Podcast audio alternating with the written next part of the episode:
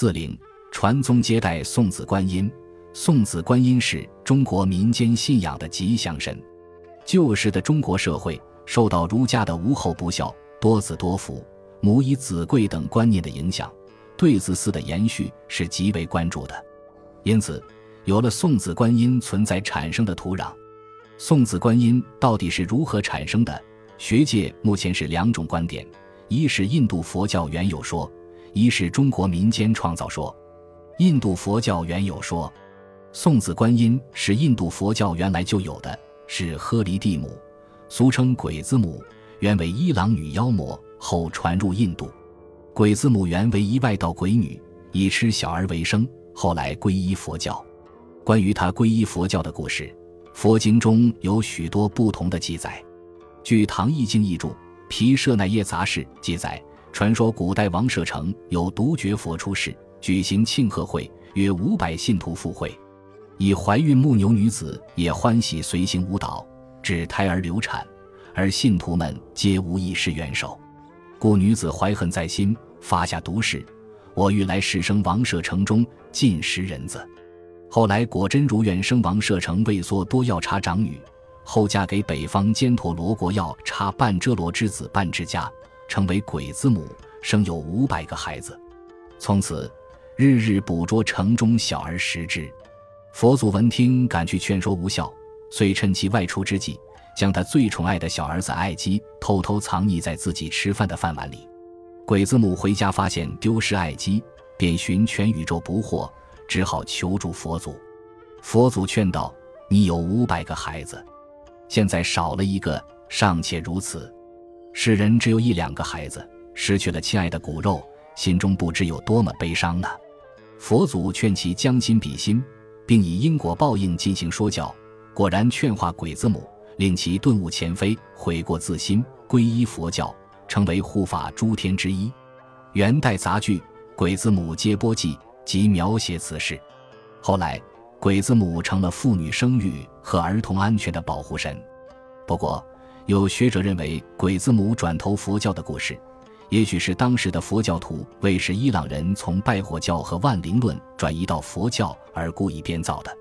中国民间创造说，有的学者认为送子观音不是舶来品，而是出自中国本土。因为佛教经典中虽然有六观音、七观音、三十三观音等说法，但是没有送子观音。送子观音是中国民间创造的。佛教传入中国后。佛和菩萨的形象逐渐为国人所熟悉，人们常见的东方香积世界阿处佛、南方欢喜世界宝香佛、西方安乐世界无量寿佛、北方莲华庄严世界微妙生佛，以及驾狮子持智慧之间的文殊菩萨、骑白象的普贤菩萨，都是从印度传来的。而送子观音的形象却是中国佛教所创造的。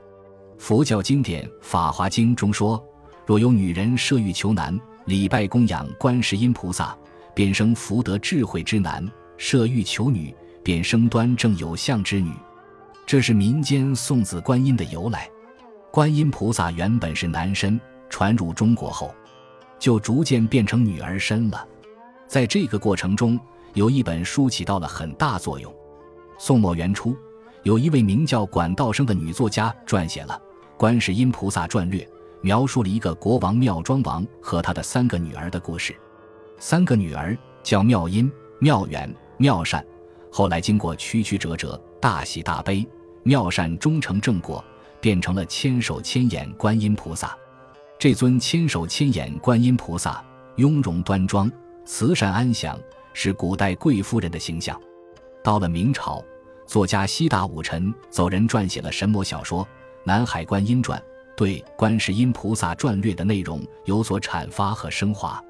该书共二十五回，描写了兴林国庙庄王夫妇和他们的三个女儿妙清、妙音、妙善的悲欢离合、生死诀别。最后，他们全都升入天堂，成为神仙。玉皇颁发诏旨，齐封妙善为大慈大悲救苦救难南无灵感观音菩萨，赐予莲花宝座一副。求做南海普陀岩道场之主，其解妙清、妙音出丹侍卫，后能改行千善，修行悟道，遇难不污。妙清封为大善文殊菩萨，赐予青狮，出入其座；妙音封为大善普贤菩萨，赐予白象，出入其座，求作清凉山道场之主。其父庄王封为善圣菩萨，都仙官；其母封为万善菩萨，都夫人。其善财龙女封为金童玉女。民间传说，送子观音是灵验的。